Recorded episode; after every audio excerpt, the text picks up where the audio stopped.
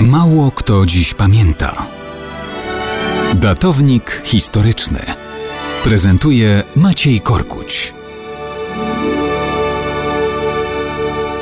Mało kto dziś pamięta, że 18 lutego 1478 roku król Anglii Edward IV wymyślił nowy sposób rodzinnego zastosowania Malwazji.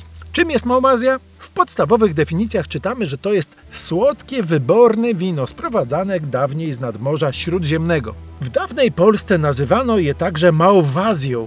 Stąd w ogóle teoria, że nazwa wzięła się od miejscowości na greckim Peloponezie, Malwazja. Od tego wzięła się także nazwa całego szczepu białych i czerwonych winorośli.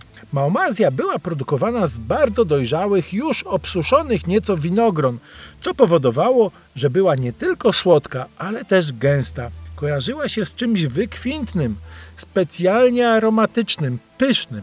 Stąd słowo Malwazja stało się uosobieniem rzeczy osobliwie drogich, rzadkich, smakowitych, kojarzonych z dobrobytem i przepychem. To dlatego w kolędzie śpiewamy o Jezusie malusieńkim, tam se w niebie spijałeś słodkie Malwazyje. No, dobrze, ale co z tymi Anglikami? Otóż jednym z braci Edwarda IV był George, książę Clarence. Ten już wcześniej ustawiał się w kolejce do angielskiego tronu. Spiskował przeciw bratu, ale też się potem z nim jednał. Następnie współpracował i znowu spiskował, łącząc się z opozycją. W końcu tak się ustawił w przeciwnym obozie, że zaczął podważać ważność małżeństwa Edwarda z jego żoną. To oznaczało, że ich dzieci nie mają legalnych praw do tronu. Miara się w końcu przebrała i George został pojmany, wsadzony do londyńskiej Tower. Żartów nie było, oskarżono go o zdradę stanu, a Edward wprost żądał dla niego śmierci.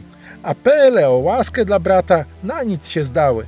18 lutego 1478 roku George został w Tower uśmiercony. Trudno rozstrzygnąć, czy to było po wyroku, czy też mniej oficjalnie tuż przed jego ogłoszeniem. W każdym razie, co z tą Malwazją? Otóż wszystkie znaki na niebie i na ziemi wskazują, że brat króla Edwarda został uśmiercony o tyle nietypowo, że utopiono go w beczce z Malwazją właśnie.